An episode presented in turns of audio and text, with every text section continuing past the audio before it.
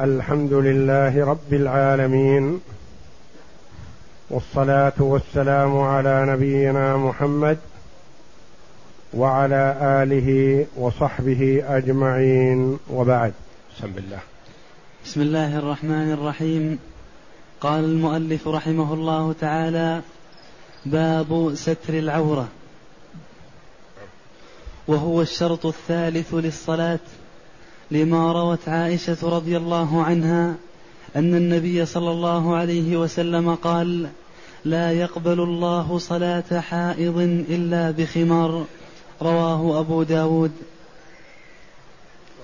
وعورة الرجل ما بين سرته وركبته لما روى أبو أيوب الأنصاري قال قال رسول الله صلى الله عليه وسلم أسفل السرة وفوق الركبتين من العورة رواه أبو بكر بإسناده وعن جراد أن النبي صلى الله عليه وسلم قال له غطي فخذك فإن الفخذ من العورة رواه أحمد في المسند.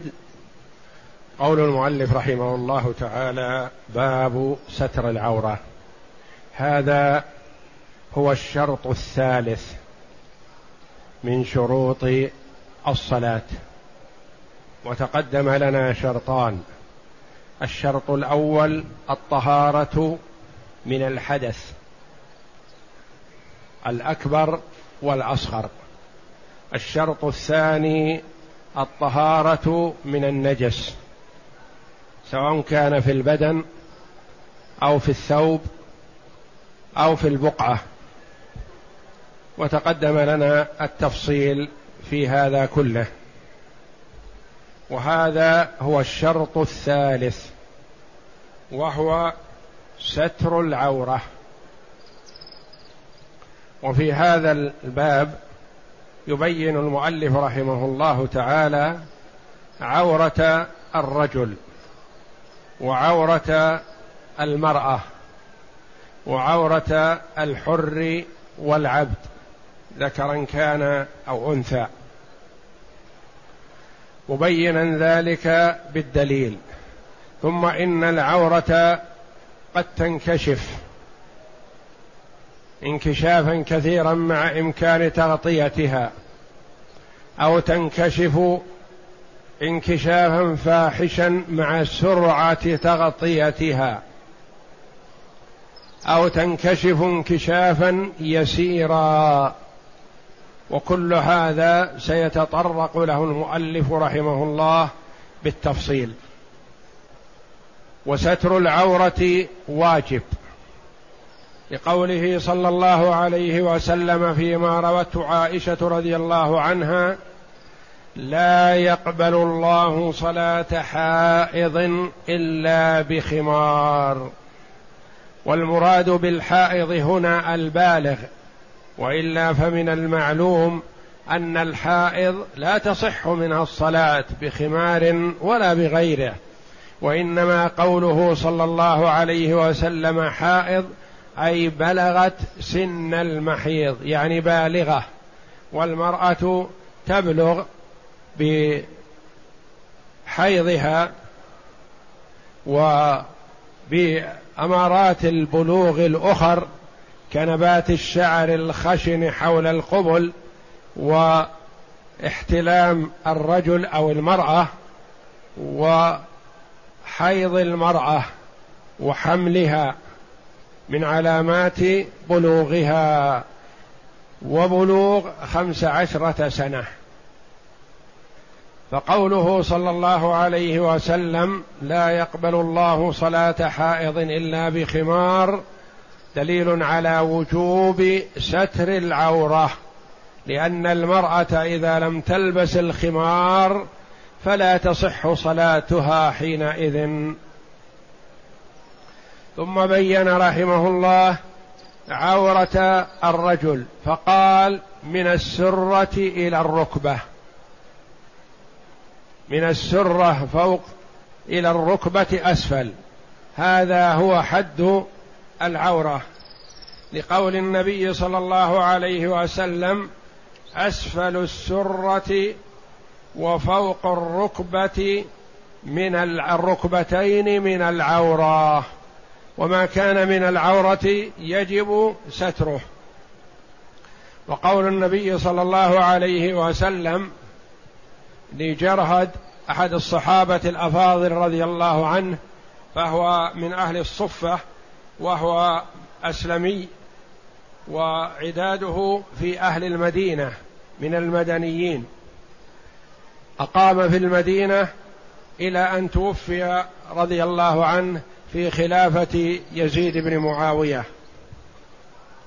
قال له النبي صلى الله عليه وسلم غط فخذك فإن الفخذ من العوراه فيجب على المسلم أن يستر عورته في الصلاة وخارجها ولا تصح صلاته بدون ستر العورة. فمثلا الصلاة في سروال قصير يكشف بعض الفخذ لا تصح الصلاة به ما لم يكن ثوبه فوقه ثوب ساتر للبدن للعورة.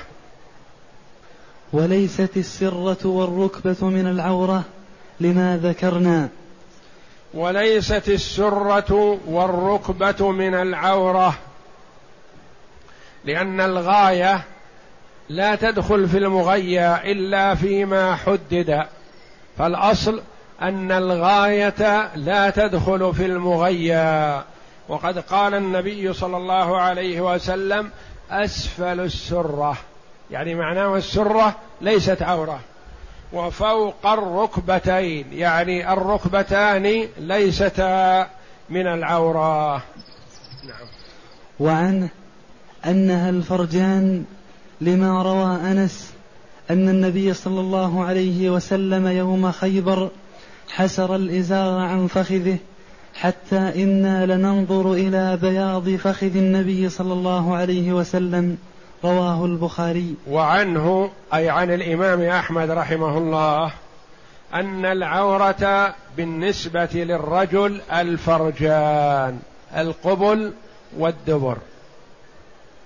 لما يرحمك الله؟ قال لما روى أنس بن مالك أن النبي صلى الله عليه وسلم يوم خيبر حسر الإزار عن فخذه. حتى إني لأنظر إلى بياض فخذ النبي صلى الله عليه وسلم رواه البخاري. هذا الحديث رواه البخاري. وذاك الحديثان أمره صلى الله عليه وسلم لجرهد بأن يغطي فخذه فإن الفخذ من العورة. فإذا تعارض الفعل والقول فيؤخذ بالقول لأنه أمره صلى الله عليه وسلم وفعله يحتمل أنه غفل عنه صلى الله عليه وسلم ويحتمل أنه يتساهل في هذا خارج الصلاة ويحتمل أنه يظن صلى الله عليه وسلم أن المكان ليس فيه أحد ففي الفعل وارد فيه احتمالات كثيرة. أما القول فهو صريح غط فخذك فإن الفخذ من العورة. نعم.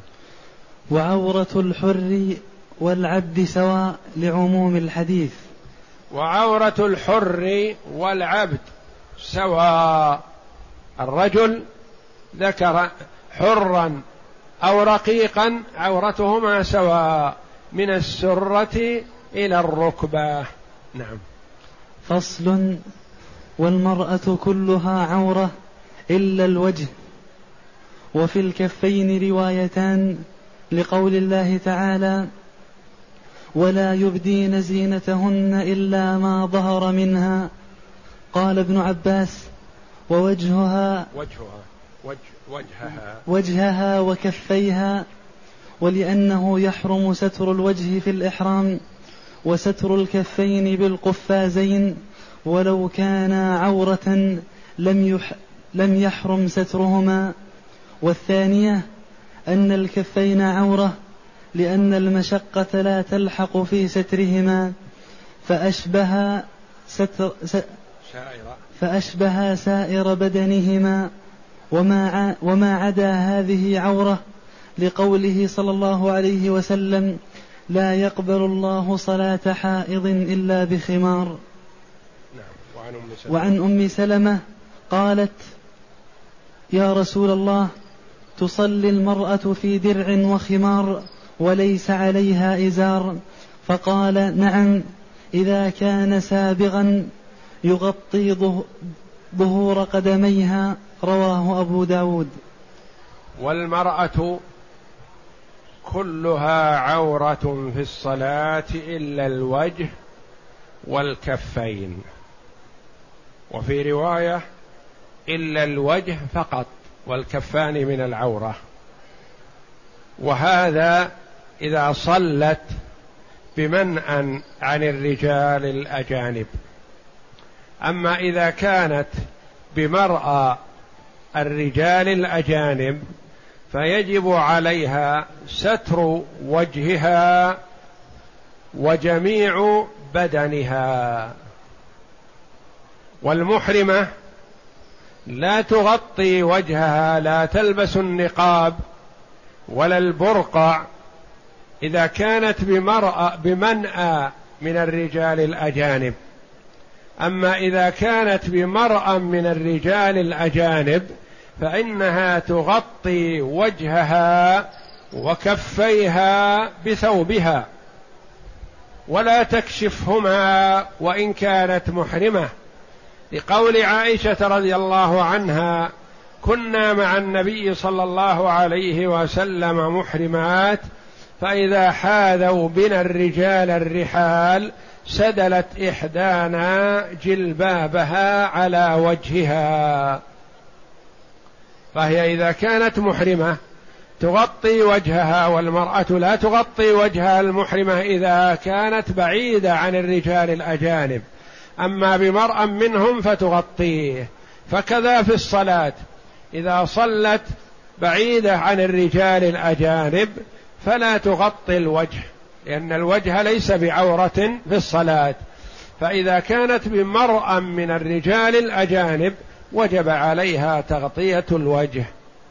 وفي قوله جل وعلا وليضربن بخمورهن على جيوبهن دلالة على ستر الوجه لأن الخمار ما يغطى به الرأس والجيب ما كان في الصدر فتضرب من الخمار على الصدر فتغطي الوجه عن الرجال الأجانب. وإذا سألتموهن متاعا فاسألوهن من وراء حجاب. فالمرأة تغطي وجهها وجميع بدنها إذا كانت حول الرجال الأجانب سواء كانت في الصلاة أو خارج الصلاة محرمة أو غير محرمة. فإذا كانت في الصلاة بمنأ عن الرجال الأجانب فتكشف الوجه وإذا كانت محرمة بمنأ عن الرجال الأجانب فتكشف الوجه وإذا كانت مع الرجال الأجانب فتغطي الوجه والكفين. ويكفيها تغطية بدنها. ولا يتحدد اللباس المحدد. لا يقال يلزم كذا أو كذا. لقول أم سلمة أم المؤمنين رضي الله عنها قالت يا رسول الله تصلي المرأة في درع وخمار وليس عليها إزار؟ قال نعم. الدرع هو ما يلبس على البدن كالقميص مثلا بالنسبة للرجل. والخمار ما يغطى به الرأس. تقول هل يلزم أن تغطي أسفلها بشيء تحت الدرع؟ فقال لا إذا كان سابغا يغطي ظهور قدميها.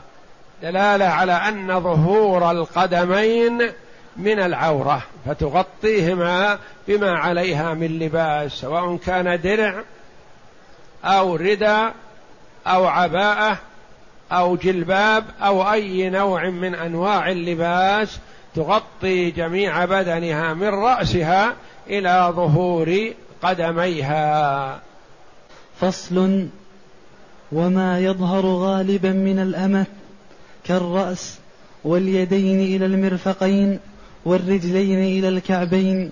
ليس بعورة لأن عمر نهى الأمة عن التقنع والتشبه بالحرائر.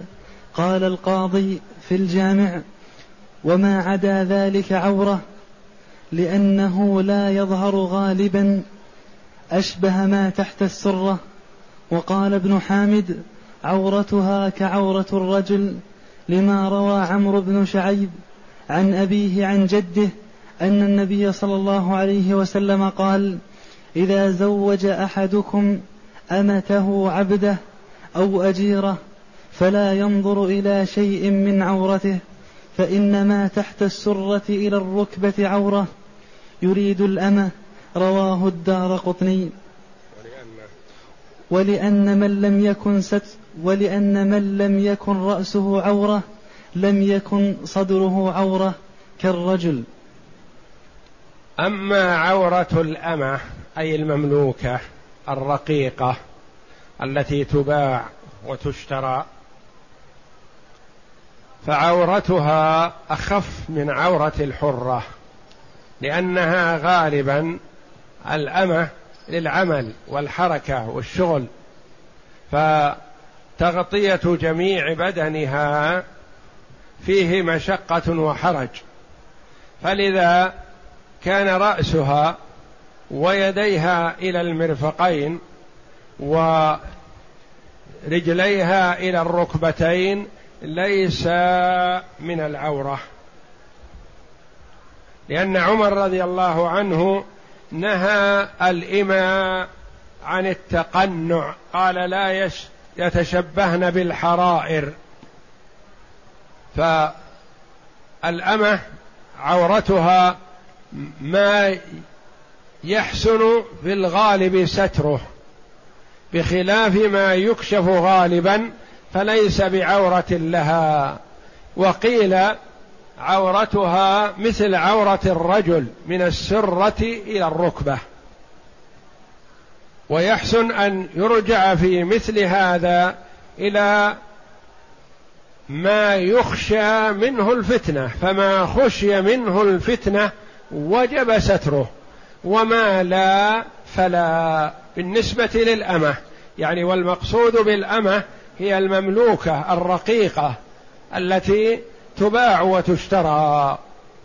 وأما إذا تحررت فعورتها كعورة الحرة سواء بسواء. نعم. والمدبرة والمعلق عتقها بصفة كالقن لأنهما مثلها في البيع وغيره. والمدبرة والمعلق عتقها بصفة كالقن يعني كالرقيقة سواء بسواء. والمدبرة هي التي أعتقها سيدها عن دبره. مثلا قال فلانة الأمة أمتي فلانة حرة لوجه الله بعد موتي.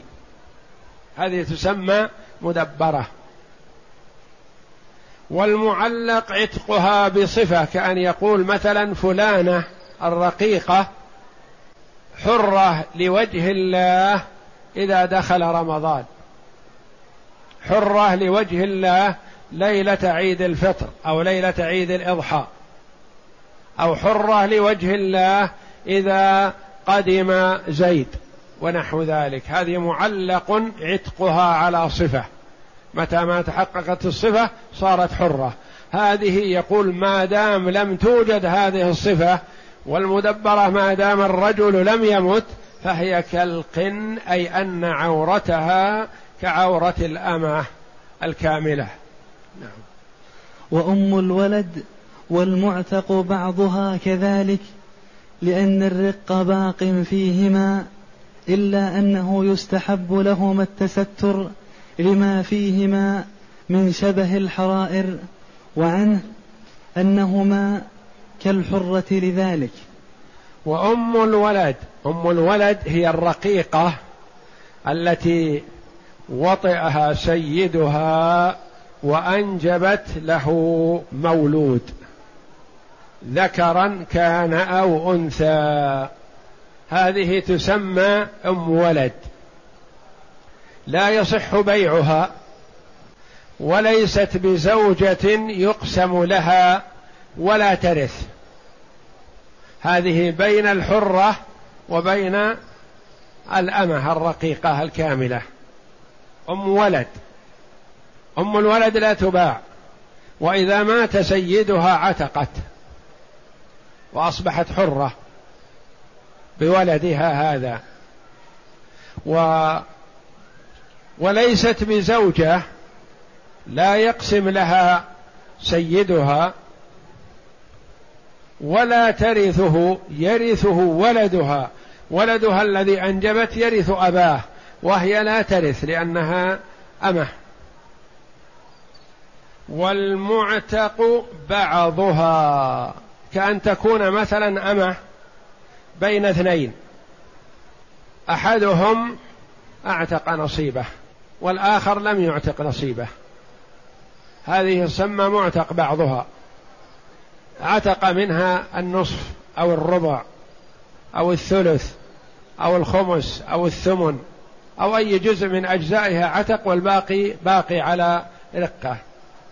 هذه كذلك يقول كالرقيقة لأنها في حكم الأمة. إلا أنه يستحب لهما التستر لأنها فيها شبه بالحرة. أم الولد ارتفعت عن درجة الأمة بأنها لا تباع ولا تورث وليست حرة كالحرائر. والمعتق بعضها كذلك تميزت بصفة وهي أن فيها جزء حر من أجزائها قالوا يستحب لهما التستر. وعنه أنهما كالحرة لأن هذه في طريقها إلى التحرر. الأمة التي أصبحت أم ولد والمعتق بعضها في طريقها إلى كمال الحرية فتكون عورتها كعورة الحرة. نعم. وعورة الخنثى المشكل كعورة كعورة الرجل. لأن الأصل عدم وجوب التست وجوب التستر الستر. الستر فلا نوجبه بالشك. وإن قلنا العورة الفرجان لزمه ستر قبله وذكره لأن أحدهما واجب الستر ولا يتيقن ستره إلا بسترهما. وعورة الخنثى المشكل. في خنثى مشكل وخنثى زال إشكاله. الخنثى المشكل هو من له آلة ذكر وآلة أنثى ولم يتميز بعد. ما تبين أهو ذكر أم أنثى؟ هذا يسمى خنثى مشكل. الخنثى غير المشكل هو من له آلة ذكر وآلة أنثى لكنه تميز. ولد مولود مثلا خنثى له آلة ذكر وآلة أنثى. إلى أن بلغ ثلاث عشرة سنة وهو ما تميز ما يدرى أهو ذكر أم أنثى. فلما بلغ خمس عشرة سنة رأيناه مال إلى الذكورية. تحركت شهوته إلى النساء. فتميز هذا وصار غير مشكل. هذا رجل آخر إلى ثلاث عشرة سنة أربع عشرة سنة ما تميز. فيه صفات من صفات الذكورة ومن صفات الأنوثة ويميل إلى هؤلاء ويميل إلى هؤلاء لكنه بعد الخامسة عشرة نبتت الثديان وحاض. ف ومال إلى الأنوثة. هذا قال له خنثى لكن ليس بمشكل بل تميز أصبح امرأة. امرأة وإن كان معها آل الذكر لكنه لا قيمة له. فالخنثى قد يكون مشكل وغير مشكل. فالمشكل هو من لم يتميز بعد. وأما غير المشكل فهو من مال إلى الذكورية أو مال إلى الأنوثة. ما هي عورة الخنثى المشكل؟ إلى الآن ما تميز. هل نحجبه كحجب النساء أم نتركه عورته كعورة الرجال من السرة إلى الركبة؟ نقول الأصل عدم الستر إلا بأمر شرعي ثابت. فكيف نحجب الرأس والساقين والذراعين والصدر مع أنه محتمل احتمال كبير أن يكون رجل؟ فالأصل عدم الستر. لا يلزم الستر إلا ما أمر الشرع بستره. فحينئذ نقول عورته ما دام مشكل عورته عورة الرجل. لأن هذا هو المتيقن. وعند من يقول عورة الرجل الفرجان ماذا يغطي؟ له آلة ذكر وآلة أنثى في قبله.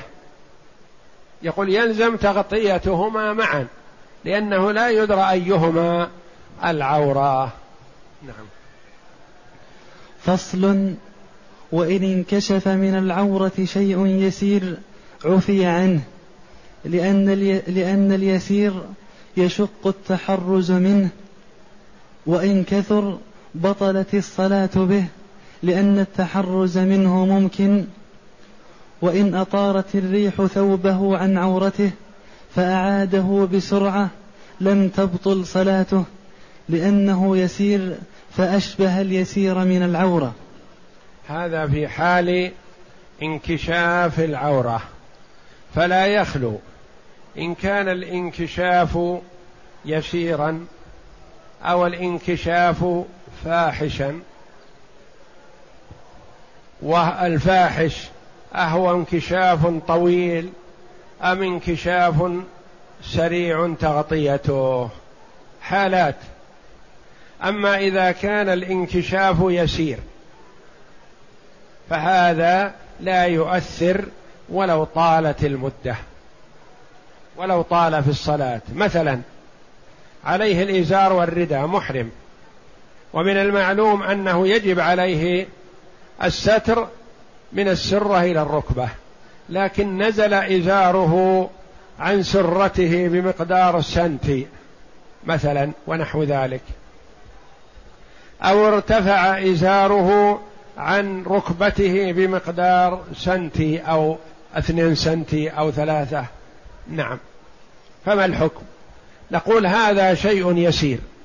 تقول ولو كان هذا في كل الصلاة؟ نقول نعم ولو كان هذا في كل الصلاة لأن هذا شيء يسير. الحالة الثانية انكشف شيء كثير من العورة. برز الفخذ.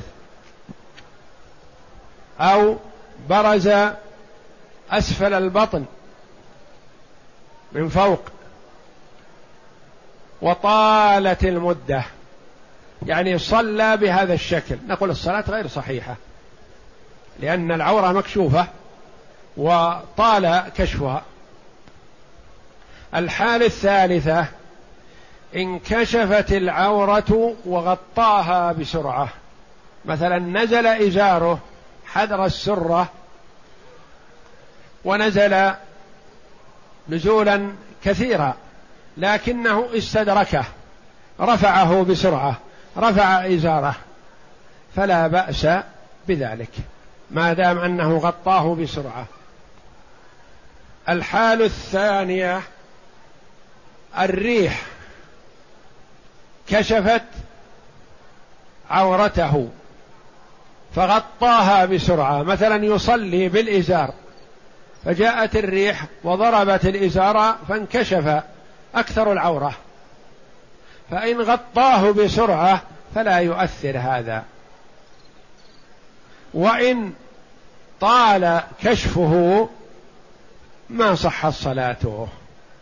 اذا فالانكشاف لا يخلو إما أن يكون يسيرا أو فاحشا. فإن كان يسيرا فلا يؤثر طال الزمن أو قصر. وإن كان فاحشا فإن طال الزمن بطلت الصلاة. وإن قصر الزمن فلا تبطل الصلاة.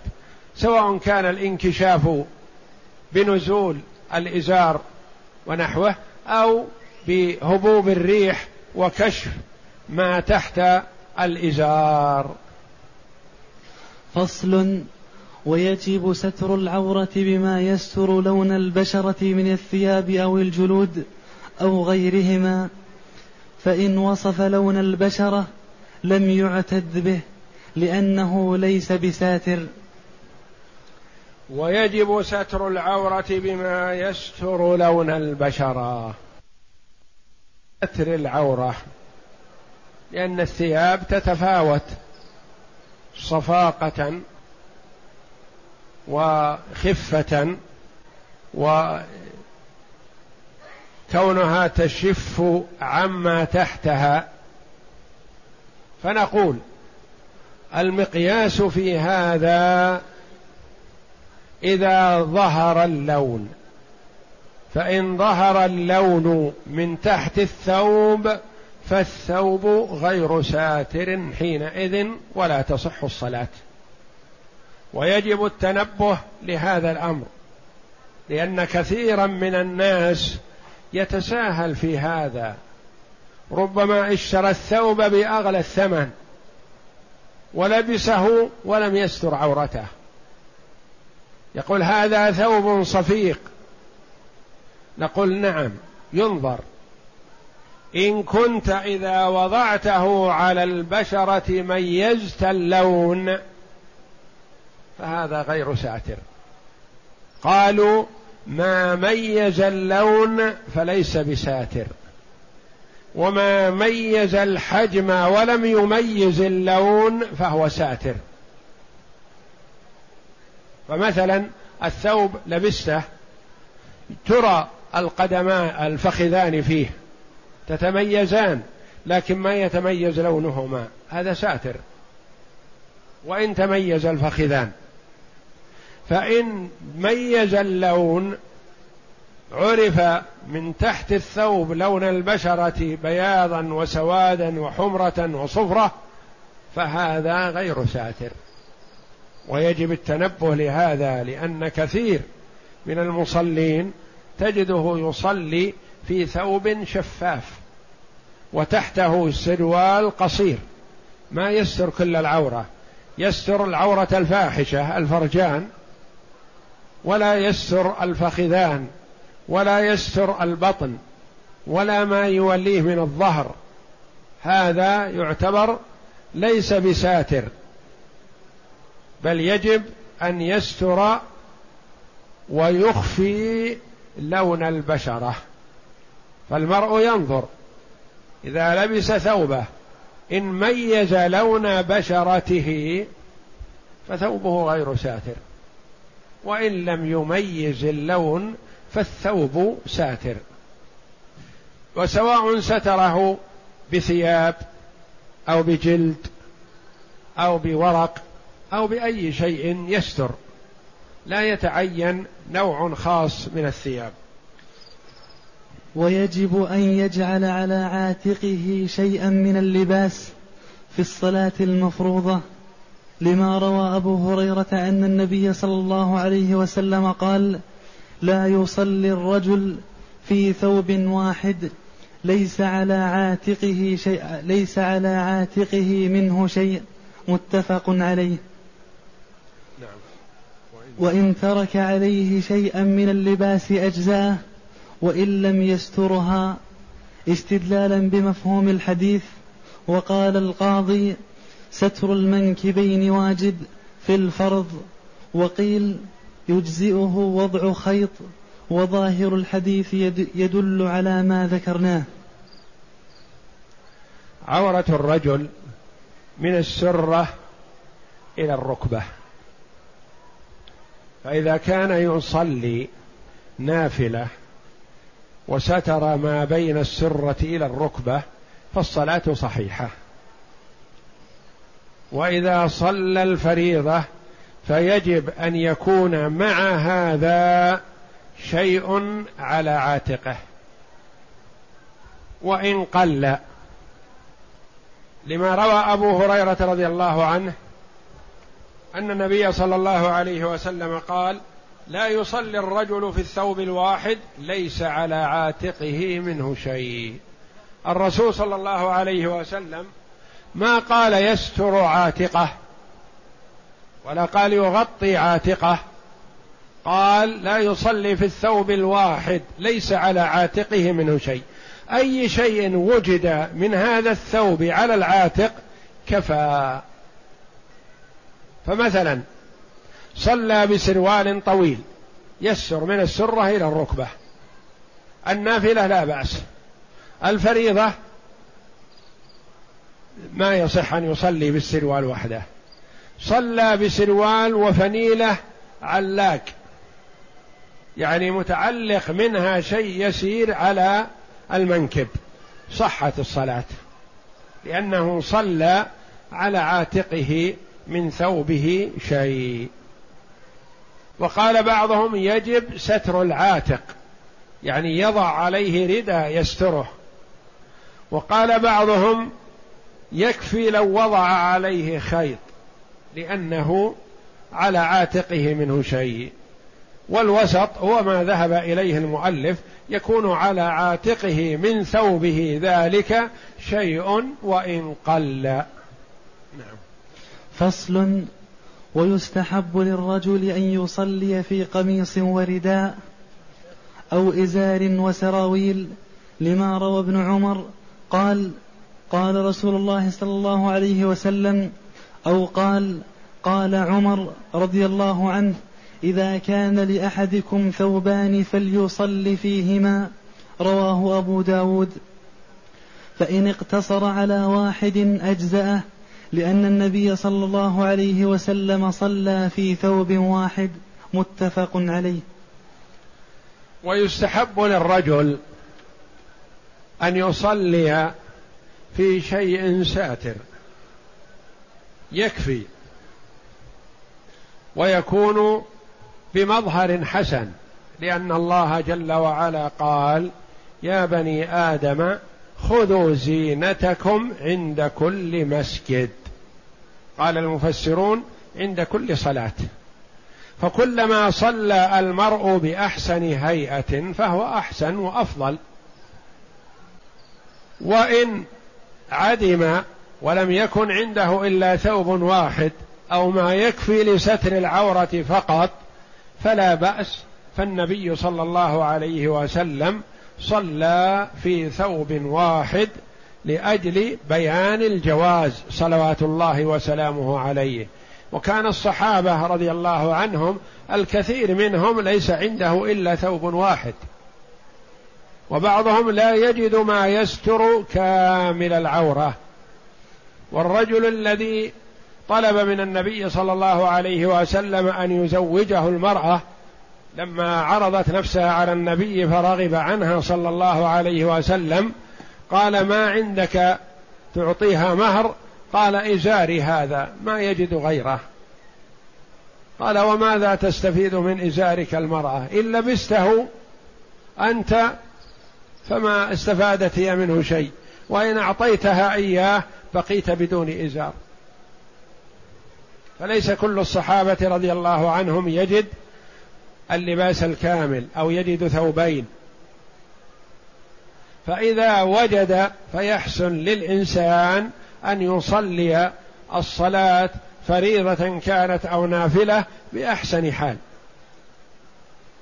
فإذا عدم فيكفي ستر العورة فالنبي صلى الله عليه وسلم صلى في ثوب واحد. والقميص هو ما يلبس على البدن والرداء ما يوضع على الكتفين والإزار ما يلف على أسفل الجسم والسراويل ما يلبس ذا كمين بمثابة الإزار إلا أنه ذا كمين للرجلين. فإذا استكمل اللباس فهو أفضل وأولى. وإذا قصرت به فستر العورة كفاه ذلك. نعم. والقميص أولى من الرداء لأنه أعم في الستر فإن كان واسع الجيب ترى منه عورته. لم يجزئه. لما روى سلمة بن الأكوع قال قلت يا رسول الله إنا نصيد أفنصلي في القميص الواحد؟ قال نعم. أوزروه ولو وزروه. وزروه ولو بشوكة. حديث حسن. فإن كان ذا لحية تسد جيبه فلا ترى عورته جاز. قال والقميص أولى من الرداء. القميص الذي خيط على البدن يلبس لبسا كالثوب. أولى من الرداء الذي يوضع على الكتفين ويتلفلف به لأنه أستر القميص. فإن كان أي القمي أي الرداء و فإن كان القميص واسع الجيب ترى منه عورته لم يجزئه. إذا كان القميص مفتوح الجيب وترى العورة منه إذا جلس الآخر بجواره رأى ما تحت السرة من فم من فتحة القميص فلا يستر لأن المهم ألا ترى عورته. فإن كان ذا لحية كثة مثلا وفي فتحة القميص واسعة لكن اللحية سترت. فتحة القميص صح لأن المهم ألا ترى عورته. وأمر النبي صلى الله عليه وسلم بزر القميص ولو بالشوكة دليل على أنه يلزم تغطية فتحة القميص حتى لا ترى العورة منه وذلك بزره ولو بشوكة. نعم. وإن صلى في رداء وكان واسعا التحف به وإن كان ضيقا خالف بين طرفيه على منكبيه كالقصار كالقصار. كالقصار لما رواه. لما روى عمر بن أبي سلمة قال رأيت رسول الله صلى الله عليه وسلم يصلي في ثوب واحد. قد ألقى طرفيه على عاتقيه متفق عليه. نعم. وإن لم يجد إلا ما يستر عورته أو منكبيه ستر عورته. لما روى جابر أن النبي صلى الله عليه وسلم قال إذا كان الثوب واسعا فالتحف به. وإذا كان ضيقا فاتزر به رواه البخاري. قال وإن صلى في رداء وكان واسعا التحف به. الرداء الذي يوضع على المنكبين. فإن كان واسعا طويلا يمكن أن يردده على جسمه التحف به. وإن كان ضيقا خالف بين طرفيه يعني لمه كما يلم المشلح على منكبيه مثلا حتى يستر عورته فلا ترى. لما روى عمر بن أبي سلمة هذا كان في حجر النبي صلى الله عليه وسلم ابن أم المؤمنين أم سلمة رضي الله عنها. قال رأيت رسول الله صلى الله عليه وسلم يصلي في ثوب واحد قد ألقى طرفيه على عاتقيه.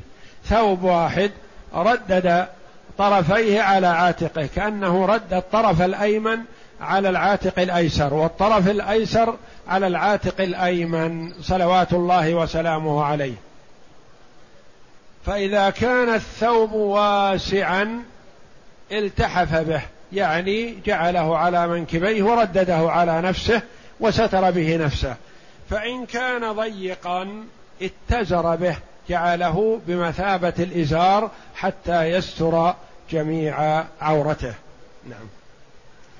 ويستحب للمرأة أن تصلي في درع وخمار وجلباب تلتحف به لما روي عن عمر رضي الله عنه أنه قال تصلي المرأة في ثلاثة أثواب درع وخمار وإزار وإن صلت في درع وخمار يستر جميع بدنها أجزاء لما روينا من حديث أم سلمة وقد روي عن أم سلمة وميمونة أنهما كانا يصليان في درع وخمار وليس عليهما إزار رواه مالك.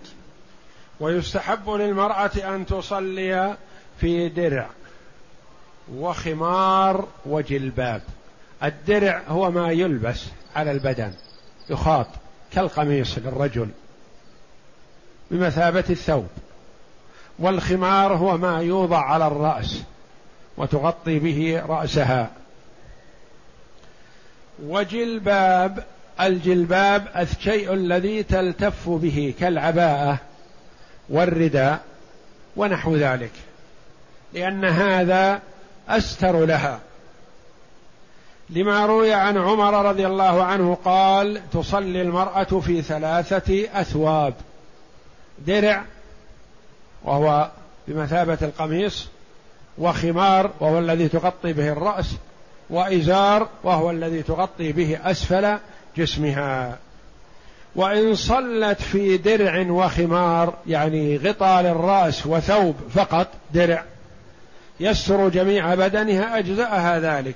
لما روينا من حديث أم سلمة المتقدم الذي تقدم لنا عن أم سلمة رضي الله عنها قالت يا رسول الله تصلي المرأة في درع وخمار وليس عليها إزار؟ فقال نعم إذا كان سابغا يغطي ظهور قدميها. وقد روي عن أم سلمة أم المؤمنين رضي الله عنها وميمونة بنت الحارث أم المؤمنين رضي الله عنها أنهما كانا يصليان في درع وخمار. الدرع الثوب والخمار الذي يغطي الرأس وليس عليهما إزار. يعني لا يلزم المرأة أن تلبس تحت الدرع آه، سراويل أو إزار أو نحو ذلك. لا يقال إن المرأة إذا لم تلبس إزار ترى عورتها من أسفل لا. فلا يجب عليها ستر العورة بالنسبة للأرض وإنما تستر عورتها بالنسبة للمقابل لها وأما بالنسبة للأرض حتى لو كان مثلا الثوب واسع وممكن أن ترى عورتها من أسفل فلا حرج عليها في ذلك لأنه يلزمها لا يلزمها أن تسترها عن الأرض وإنما تسترها عن الأعين. فأم سلمة رضي الله عنها وأم حبيبة رضي الله عنها كان يصليان في درع وخمار كما سألت أم سلمة النبي صلى الله عليه وسلم عن ذلك فأجاز لها إذا كان الخمار يغطي ظهور قدميها. نعم. فصل فإن عدم السترة فإن عدم السترة عدم. فإن عدم السترة وأمكنه الاستتار بحشيش يربطه عليه أو رق لز أو رق أو, أو, أو ورق لزمة لأنه ساتر للبشرة أشبه الثياب. وإن وجد طينا لم يلزمه أن يطين عورته لأنه يلوثه ولا يغيب الخلقة وإن وجد بارية تؤذي جسمه ويدخل القصب فيه لم يلزمه لبسها لما فيه من الضرر وإن وجد ماء لم يلزمه النزول فيه وإن كان كدرا لأنه ليس يستر لأنه ليس يستره ويمنعه التمكن من الصلاة. فإن عدم السترة عدم الثوب من القماش والقطن والصوف والجلد وغير ذلك. ووجد حشيش أو ورق. أمكن أن يستر به العورة. نقول يلزمها أن يستر العورة بما تيسر له. ولو حشيش ولو ورق وغير ذلك. ما وجد شيئا من هذا. وجد طين. طين بإمكانه أن يلصق على جسمه الطين حتى لا يميز لون البشرة. نقول لا يلزمه ذلك. لا يلزمه أن يطين نفسه لأن هذا فيه تلويث له ولم يؤمر بهذا. وجد بارية. البارية هي من نوع الحصير منطية من القصب ومن الأعواد مثلا. ما وجد إلا بارية. يلزمها أن يلبسها. نقول إذا كانت تستر عورته ولا تؤذيه لزمه ذلك. وأما إذا كانت تؤذيه بأن كان قصبها يدخل في جسمه أو يمنعه من الركوع والسجود فلا يلزمه أن يلبس البارية. ما وجد شيئا يستر بدنه إلا الماء في حوله بركة ماء. نقول يلزمه أن ينزل للماء ليستر عورته؟ لا لا يلزمه. وجد ماء كدر يعني ركاك فيه طين فإذا نزل في الماء ما ترى عورته. نزل في هذا الماء الكدر. نقول لا يلزمه ذلك لأن هذا يلوثه ولم يأمره الله جل وعلا بذلك. وإنما أمره الله جل وعلا أن يتقي الله ما استطاع بستر عورته ما أمكن ولا يلزمه أن ينزل في الماء أو في الطين أو في الشيء الوسخ ونحو ذلك. نعم. فصل فإن لم يجد إلا ما يستر بعض العورة ستر الفرجين لأنهما أغلظ وإن لم يكف إلا أحدهما ستر الدبر في أحد الوجهين لأنه أفحش وفي الآخر القبل لأن به, لأن به يستقبل القبلة والدبر يستتر بالإليتين وأيهما ستر أجزأه. وإن لم يجد إلا ما يستر بعض العورة فماذا يعمل؟ معه شيء من الثوب اليسير ممكن أن يستر به من السرة إلى العانة أو يستر به من الركبتين إلى قرب أعلى الفخذين أو يستر به القبل والدبر السوأتين ما الذي يلزمه؟ يلزمه أن يستر الوسط لأنه هو فاحش العورة. ولا يستر ما فوقها وتحتها ويتركها. ما وجد إلا شيئا يسير. يستر القبل فقط أو الدبر فقط. ماذا يستر به؟ قال فيه وجهان. قيل يستر به القبل لأنه يستقبل به الكعبة والقبلة شرفها الله.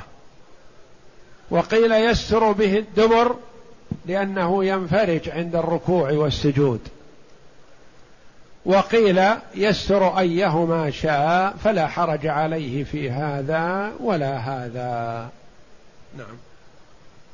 فصل. فإن عدم بكل حال صلى عريانا جالسا يومئ بالركوع والسجود لأنه يحصل به ستر أغلظ العورة وهو آكد لما ذكرناه. وعنه يصلي قائما ويركع ويسجد لأن المحافظة على ثلاثة أركان أولى من المحافظة على بعض شرط. فإن عدم السترة مطلقة ما وجد ثوبا ولا جلدا ولا حشيشا ولا ورقا ولا وجد شيئا أبدا. كأن يكون سلب كل ما كل ما معه ما بقي معه شيء. كي وحضر وقت الصلاة. يترك الصلاة لأنه ليس معه ما يستر عورته؟ لا. بل يصلي. كيف يصلي؟ يصلي جالس ويؤمي إيماء. هذا أستر.